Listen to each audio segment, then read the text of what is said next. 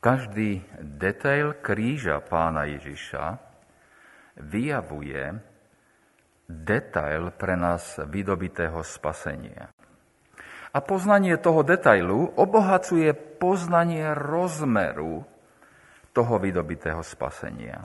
A v konečnom dôsledku mení naše subjektívne prežívanie spasenia na to, že ono sa stáva obsiahlejším, bohatším, zasahujúcim väčšiu časť našich bytostí.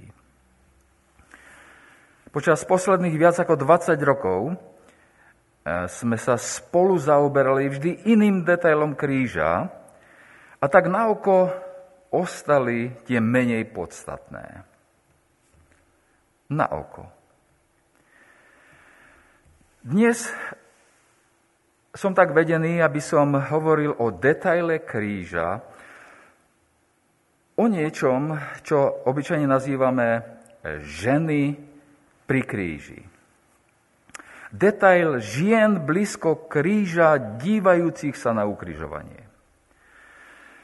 Je treba povedať, že niktorá samotná kázeň, jedna kázeň nevystihne veľkosť spasenia vydobitého obeťou pána Ježiša na kríži a že každý detail je obohacujúci, lebo rieši náš celkom konkrétny problém. Teda ten detail kríža, o ktorom dneska chceme hovoriť, sa nachádza v tom čítanom texte v 25. verši 19. kapitoly. Pri Ježišovom kríži stála jeho matka, sestra jeho matky, Mária Kleofášová a Mária Magdaléna ženy pri Ježišovom kríži. Stať pod krížom pána Ježiša je to správne miesto, kde potrebujeme zotrvať znova a znova. A tak sa zastavme, teda aj v tejto chvíli, aj my pod krížom pána Ježiša. Užší kontext toho detailu. Široký kontext je samozrejme ukrižovanie. Ten užší kontext toho detailu je, že a evangelista Ján vo svojom svedectve ukrižovaní na tomto mieste dáva do silného kontrastu dve skupiny okolo kríža. Dve skupiny ľudí okolo, pod, okolo kríža, alebo pod krížom, blízko kríža. Na jednej strane sú to neteční, ľahostajní vojaci a na druhej strane smutiaci priatelia Ježiša. Štyri ženy a jeden muž. A pre niektorých tento kontrast je veľmi dôležitý a, a, a tá štvorka je tam dôležitá. A, a pre niektorých tu teda vidieť kontrast štyroch vojakov v kontraste so štyrmi ženami. Štyria drsní vojaci, štyri ženy plné smutku. A tí štyria legionári si vlastne robia svoju prácu ako veľmi obyčajnú vojenskú povinnosť. Boli zvyknutí na, na to, že križovali povstaleckých židov a medzi týmito troma e, povstalcami, ktorí, alebo tými troma trestancami, ktorých teraz križujú, a, a ostatnými, ktorých už križovali, nevideli žiadny rozdiel. Poprava ako poprava. Ukrižovanie ako ukrižovanie asi sledovali bolest tých ukrižovaných bez štípky ľútosti a len si prijali, aby, sa ich, aby ich smrť prišla čo najskôr, aby sa mohli vrátiť do svojich kasární. Aký len môže byť človek slepý a nerozumieť, na čo sa díva. Ich prídavok ku platu je vo forme naturálii a v tomto prípade je to oblečenie trestanca, teda pána Ježiša. A, rozdelenie toho odevu sa uskutočňovalo na princípoch chladného podnikania s úplným ignorovaním vážnosti blízkej smrti. Mohla byť bezcitná ľahostajnosť horšia, alebo mohla by bezcitná ľahostajnosť ísť ďalej, ako losovať o rucho Ježiša v samom úpeti kríža? Akoby súčasť tej ignorancie je, že i napriek nej je splnené proroctvo v tomto akte. A to nezošívané alebo bezošvové rúcho a pravdepodobne utkané milujúcimi rukami, možno rukami jednej z tých štyroch plačúcich žien, čo tam pod krížom stáli, bolo príliš cenné na to, aby, si, aby sa dalo rozdeliť a tak oni losovali. Apoštol Ján videl ten vynaliezavý v úvodzovkách návrh tých štyroch drsných mužov, e, čo chceli to rúcho, ale nechceli sa kvôli nemu pohádať a, a Ján ho videl ako naplnenie starozákonného proroctva, ktorý sme čítali. Žalm 29, verš 19. O smrti pána Iša. Delia si moje rúcho a o môj odev losujú. Ešte k tomu žalmu sa vrátime. A vráťme sa ale ku tomu samotnému, tej skutočnosti tých štyroch žien, trochu širšia možno, že na začiatku činnosti pána Ježiša ho nasledujú veľké davy. A pán Ježiš chodí po Galilei, učí v synagogách, hlása evanielium o kráľovstve a okrem tejto duchovnej služby Ježiš uzdravoval každú chorobu, každý neduch medzi ľudom. A jeho pôsobenie je tak úspešné, že chýr o ňom sa roznáša od, od stredozemného mora a, až po Genezarecké jazero, ale ešte aj ďalej, aj, aj až do kraj Sýrie čítame. A prinášali k nemu veľké množstvo chorých, postihnutých rôznymi neduhmi a utrpeniami, posadnutých, námesačných a ochrnutých. A on ich uzdravoval. Nie divu, že veľmi skoro sa po začatí jeho služby e, išli za ním zástupy ľudí z rôznych častí Galileje, čítame 10 mestia z Jeruzalema, Judska a Zajordánska. Zrejme sú to Tisícky ľudí. Keď dôraz činnosti pána Ježiša sa presúva na ich duchovnú, viac na duchovnú službu a špeciálne na, na upriamenie sa na to, že bude ukrižovaný, tak množstvo ľudí idúci za ním sa mení, zmenší na stovky. Tisíce následovníkov sa postupne menia na stovky. Ale dôraz na verné následovanie sa potom tie stovky následovníkov zredukujú na desiatky. A v jednu chvíľu čítame, pri vyučovaní, takomto vážnom vyučovaní u Jana v 6. kapitole také slova. Ja som ten živý chlieb, ktorý zostúpil z neba. Ak niekto je z tohoto chleba, chleba, bude žiť na veky. A chleb, ktorý ja vám dávam, je moje telo za život sveta. Keď toto počujú, tak Ján povie, preto mnohí z jeho učeníkov ho opustili a už s ním nechodili. A pán Ježiš povedal, sa pýta svojich dvanástich pri tej príležitosti, či aj vy chcete odísť? Pán Ježiš už má iba desiatky následovníkov. Čítame, že mal 70 následovníkov. E, učeníkov. Neviem presne, ale desiatky posledný rok a pol služby pána Ježiša, po tom, čo si pán zo svojich učeníkov vyvolil 12 apoštolov, tak ako to čítame u Lukáša 6.12, sa počet tých, čo ho verne následujú, už mení iba na jednotky. A teraz sme pri kríži. Tu ide už naozaj o krk, nielen o učenie, a je tu už iba jeden učeník, muž, Ján.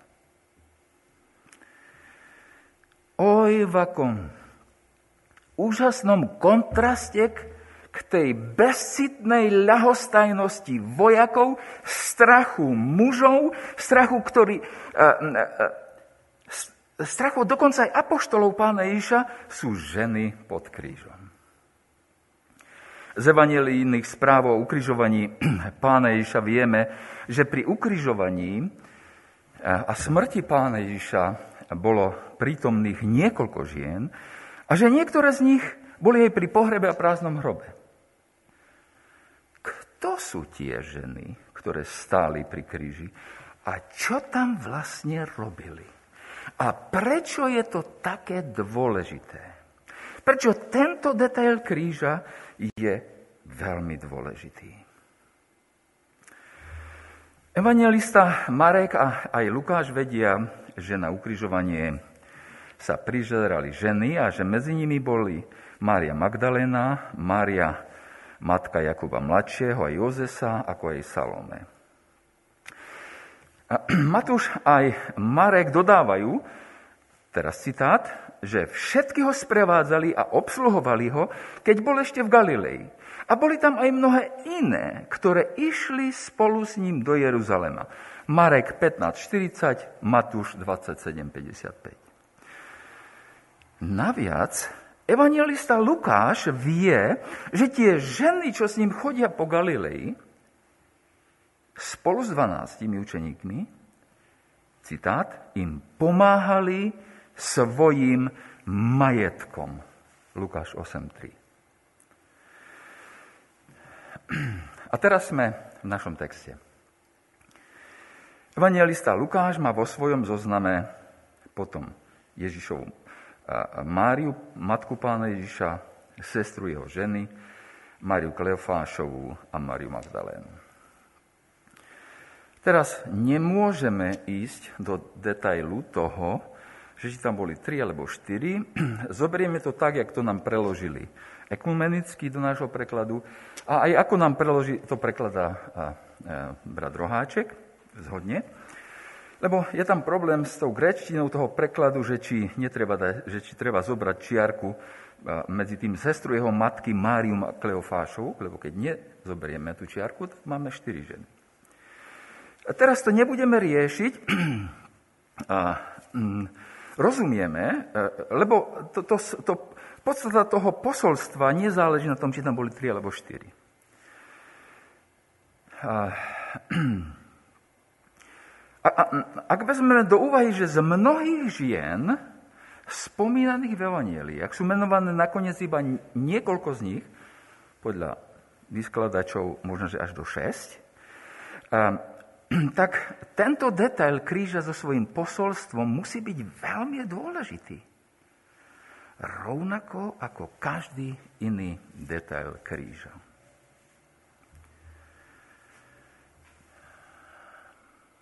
A keď, keď učeníci spolu s do, doprevádzajúcimi ženami, podpornou skupinou a žien v týždeň pred ukrižovaním smerovali do Jeruzalema. Ich očakávaní boli celkom odlišné od toho, čo zažili, keď sa tam dostali.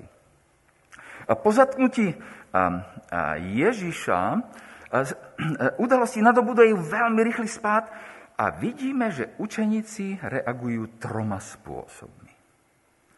Niektorí z nich ujdu v strachu pred Židmi, sa skryli, čítame. Iní iba z diálky sledujú. Iní sa, ako Peter, sa odvážia prísť blízko, ale, ale zrádzajú. A iní sa dívajú z diálky, aby neboli spájani s Ježišom. A iba niekoľky, niektorí stoja pri kríži. Ján. Spolu so ženami.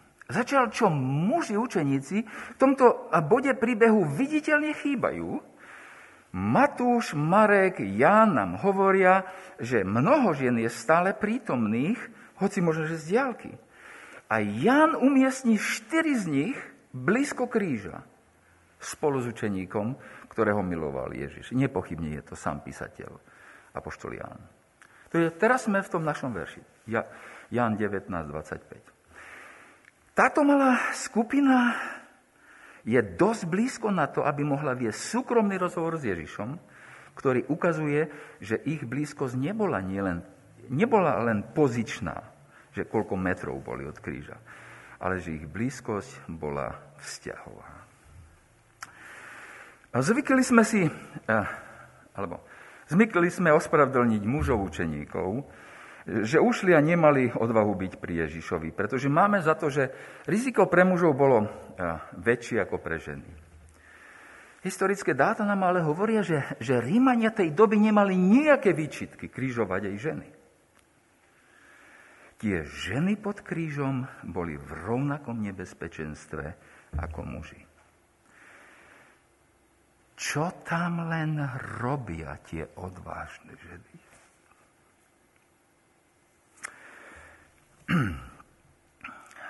Z povrchu, tak hľadiať sa na ne z vrchu, alebo z boku, vieme povedať, plačú, smutia.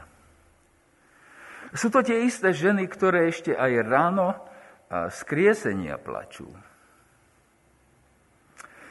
A tie ženy sa dívajú na hroznú udalosť ukrižovania a zomierania Ježiša. Na kríži a ich duše sú plné smutku z hrvozy utrpenia ich milovaného človeka. Je vôbec dobré sa dívať na takéto strašné utrpenie?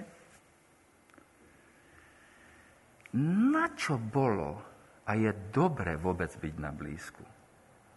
Je v tom nejaká duchovná hodnota?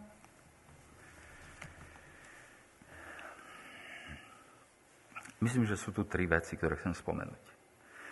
Tá prvá vec je, že tie ženy boli jednoducho odvážne svetkyne utrpení pána Ježiša. V Evangelích máme veľa podrobností o smrti, pohrebe a vzkriesení pána Ježiša, pretože tie ženy mali odvahu zostať blízko kríža i hrobu, keď už sa zdalo, že je všetko absolútne stratené. Aké predvídavé a dojímavé je, že v srdci kresťanskej viery leží historické svedectvo žien. Evangelium Ježiša Krista vyžaduje, aby sme verili slovu žien. Z historického hľadiska. Samozrejme, veľkonočné, aj, aj samotné a, a, veľkonočné posolstvo Kristus vstal je svedectvom žien. V starokovém svete nebolo svedectvo žien cenené. Jozefus, židovský spisovateľ prvého e, storočia, napíše takú zvláštnu vetu. Taký, taký mix, neviem celkom čoho a čoho. Citát. Ale nenechajme sa presvedčiť svedectvami žien pre ľahkovážnosť a odvážnosť ich pod pohľ, pohľavia. Ľahkovážne a odvážne ženy podľa Jozefa Flávia. To bolo zmyšlenie doby. Svedectvo žien, ktoré je v centre historických nárokov kresťanskej viery, si žiada o prijatie. To je, to je dôležité. Viera v Krista nie je nejaké e, e, želanie alebo kultúrna povera. Má korenie v histórii. Je to historicky dosvedčená vec. Ak je dôležité, že sa tie veci skutočne stali, je tiež nesmierne dôležité, že ženy hrali tak významnú úlohu pri pozorovaní a následnom vydávaní svedectiev o týchto udalostiach.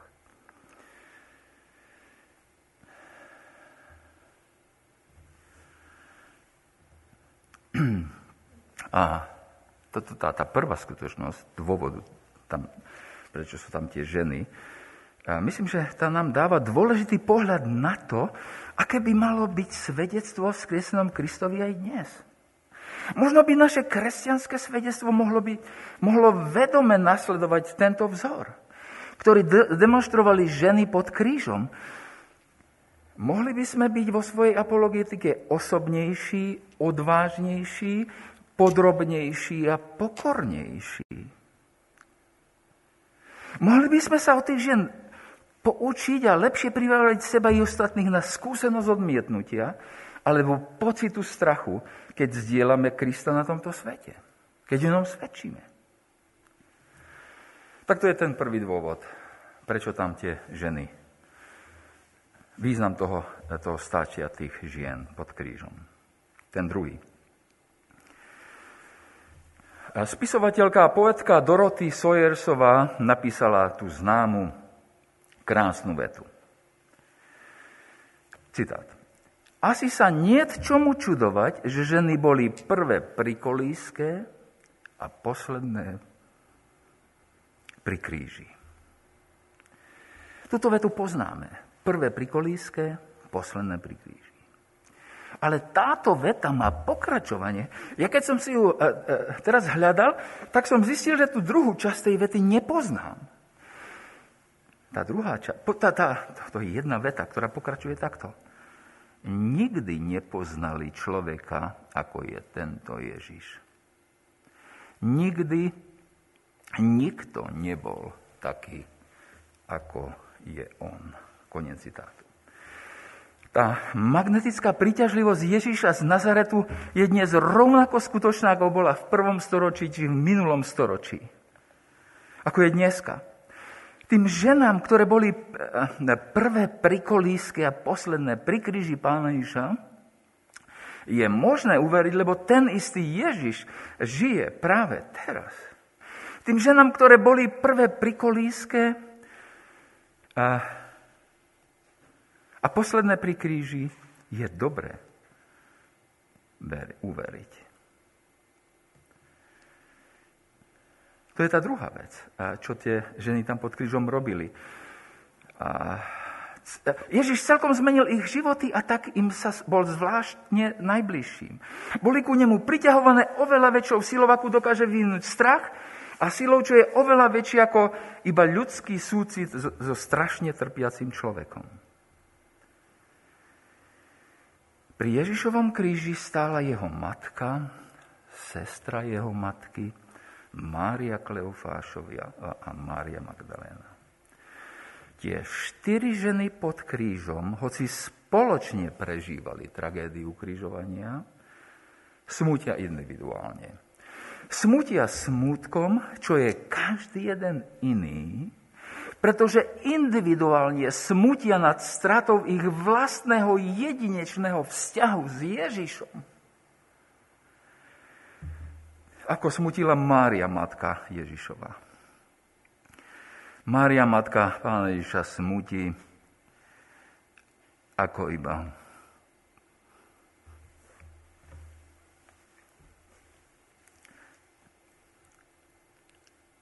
ako iba matka môže. Rodičia by nemali pochovávať svoje deti. Vlastne nič neprirodzenejšie v tomto svete ani neexistuje. Oj, ako musela Mária ťažko prežívať zomieranie milovaného syna v strašnej bolesti a strašnej potupe a strašnej hambe. Ale to nie je ešte všetko. Mária sama a zároveň smúti nad svojim pánom, ako to spieva v tej piesni. Lebo jej syn je Bohom, pánom i spasiteľom. A teraz podľa Simeonovho proroctva z Lukáša 2.35 zasiahol jej meč, zasiahol jej nežné srdce a prebodol jej celú dušu. Je tam aj sestra matky pána Iša Salome. Sestra Salome vyjde z toho, keď zrovnáte ostatné evanielia. A keď veríme, že štyri že, že u Jána máme štyri ženy pod krížom. Salome je matkou Jakoba a Jána, synov Zebedeových. A skutočnosť, že Salome je tam, je svedectvom o tom, že je učeníčkou pána Ježiša. A je to učenička pána Ježiša, ktorú spolu s celou svojou rodinou, synmi, otcom Zebedeom, mu slúži svojim majetkom. A sprevádza pána Ježiša a 12 apoštolov a aspoň rok a pol po celej Galilei a, a snažili sa byť čo najlepšou učeničkou pána Ježiša a aj keď nerozumela Ježišovým plánom, tak prijíma napomenutie, ktorým ju karhal pán Ježiš a len pred časom ju karhal, lebo chcela pre svojich synov aby jeden sedel na pravici a druhý na ľavici, keď sa pán vráti do svojej slávy. A Salome smúti nad svojim majstrom, ktorého miluje a ktorému verne slúži. Je tam Mária Kleofášová. Podľa Hegesipa, ktorého cituje historik Eusebius, bol Kleofáš bratom Jozefa z Nazareta. Ak je to tak, tak Mária a Kleofáš boli Ježišovou tetou a stríkom a ich syn Šimon, Ježišov bratranec, pre niektorých vykladačov ženích zo svadby v Kane Galilejskej, sa stal vodcom Jeruzalemskej cirky po Ježišovom bratovi Jákobovi. Mária Kleofášova smúti za svojim učiteľom, za majstrom, za učiteľom, o ktorého sa tak veľa ona naučila, celá jej rodina a ktorého videli život zblízka. Je tam aj Mária Magdaléna. Možno najviac pomilenie vnímaná osoba písma. Obyčajne je zobrazovaná ako prostitútka, hoci o tom nie v písme ani jednej jedinej bodky. Vieme o, o nej, že Ježiš z nej vyhnal sedem démonov. Ježiš zmenil jej život od základov. Nevieme si preži- e, predstaviť hrvozu toho, čo prežívala s tými siedmými démonmi, ktorí ju ovládali. A neviem, či ani chceme vedieť detaily. Museli byť otrasné. A tak táto žena smúti nad svojim záchrancom, pánom a majstrom.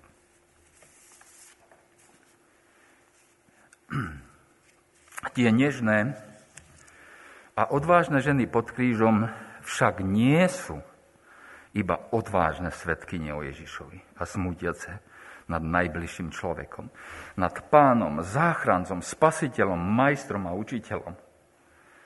Oni ešte nevedia v tejto chvíli, že, že to, to, to, ten vzťah, kvôli ktorému smútia, vlastne smrťou Ježišovou naopak nadobudol úplne iný, obrovský, jedinečný rozmer.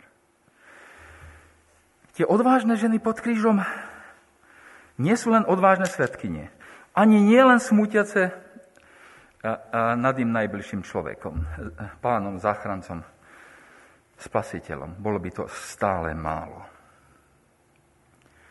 Tie nežné, odvážne ženy tu prežívajú ešte ďaleko, ďaleko viac.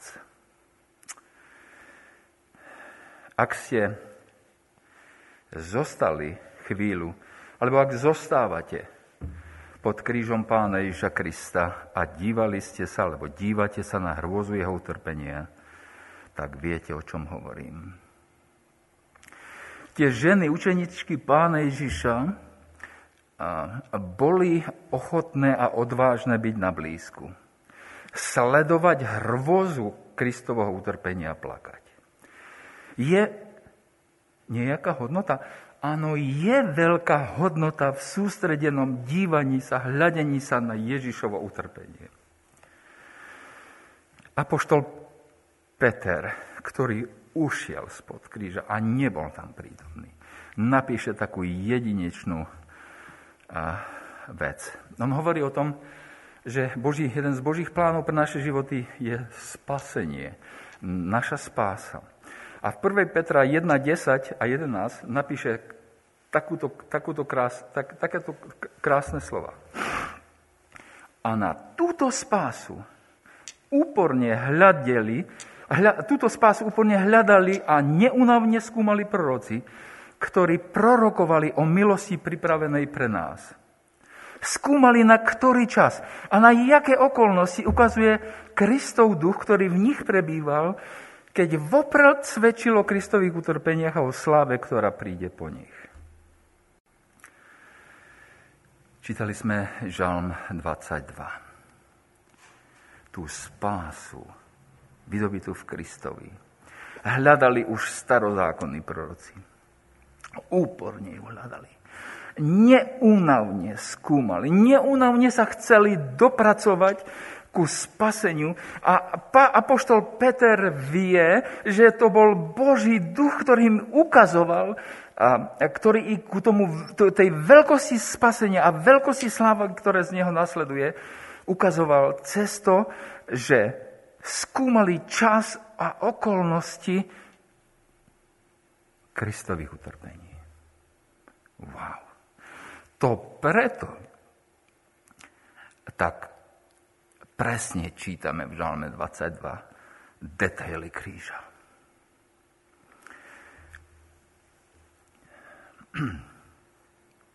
A teraz tu máme, inými slovami, Kristovo utrpenie je súčasťou slávy spasenia.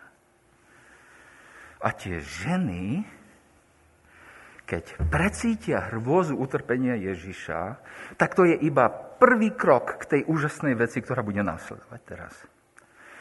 Precítením hrôzy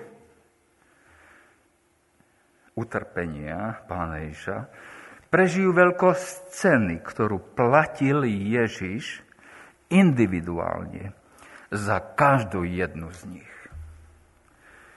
To je druhý krok. Ale tretí krok je ešte, možno, že ešte väčší. Porozumením cene zaplatenej za ich hriech rozumejú vlastnej cene pred Bohom. Wow. Tie ženy boli prvé, ktoré touto cestou prešli, dívajúc sa na utrpenie pána Ježiša. Aby som neboli prvé, prorocky to videli aj proroci pred nimi. Vy apoštol Peter. Poznámka na okraj teraz, na chvíľku iba.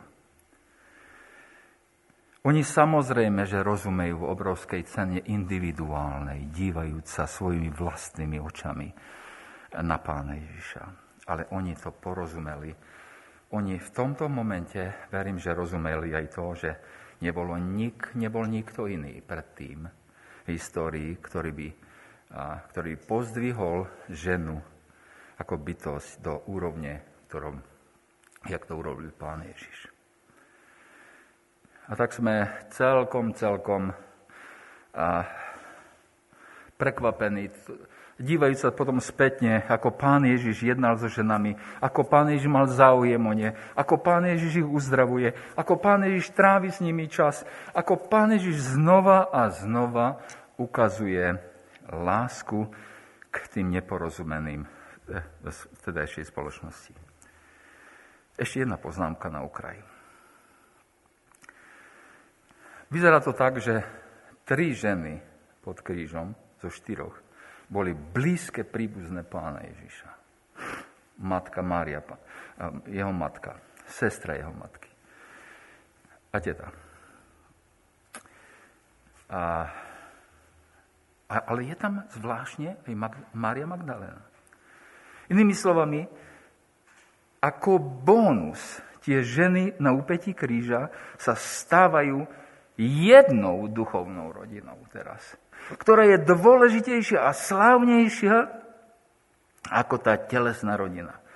Áno, viera v Pána Ježiša sa šíri obyčajne rodinami. A je dobré, keď, keď máme zdravé rodiny. Ale Ježišova smrť nás všetkých spája a odstráňa aj všetky prekážky, ktoré by nám bránili k návrate domov ku nášmu nebeskému Otcovi.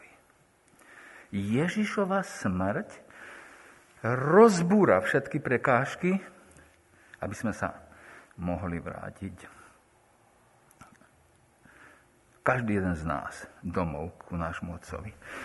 A žiť vlastne vo vzájomnej rodine spojených smrťou Pána Ježiša. Vráťme sa ku nášmu detailu.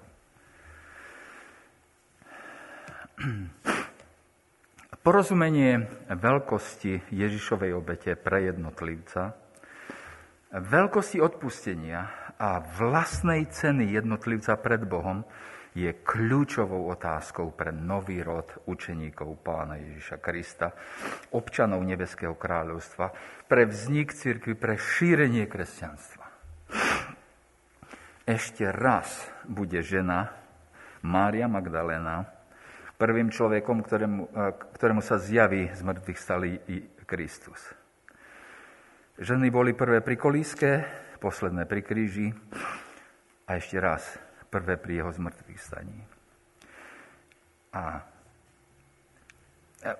prečo Mária Magdalena? Možno, že aj, aj preto, lebo najviac rozumela veľkosti Ježišovej obete. Veľkosti odpustenia. Veľkosti záchrany, ktorá prijala dívajúca na utrpenie pána Ježiša. A po nej nasledovali potom mnohí a mnohí. Ďalší a ďalší. Vďaka Bohu aj muži. Veľmi skoro sa so zmrtvých stalom eh, Ježišom stretnú apoštolovia, potom desiatky ďalších a potom naraz v jeden moment sa pán zjaví 500 bratom, apoštol Pavel a píše Korintianom. A potom na letnice sú to tisíce.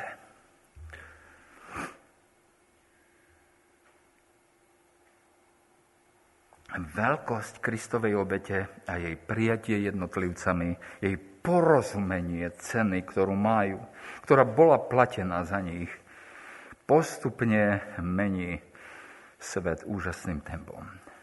A v roku 350 po Kristovi nášho letopočtu je na Zemi 30 miliónov kresťanov. Čo dodať na záver? Dívajme sa spolu so ženami na Kristov kríž. Dnes možno z menšej vzdialenosti ako inokedy. Je dobré zostať pod Kristovým krížom. Je hodnota v precítení hrôzy utrpenia pána Ježiša. Poďme pod kríž pána Ježiša, aby, aby precítením tej hrôzy sme prežili veľkosť ceny, ktorú platil Ježiš za teba a za mňa a rozumeli, ako sme vzácni v jeho očiach. Oj, ako je dôležité, aby sme porozumeli veľkosti cenu, ceny zaplatenej za náš riech. Je rozumeli tým vlastnej cene pred Bohom. Bol si pod krížom pána Ježiša? Možno, že si nebol. Možno, že si nebol ani pod krížom ešte.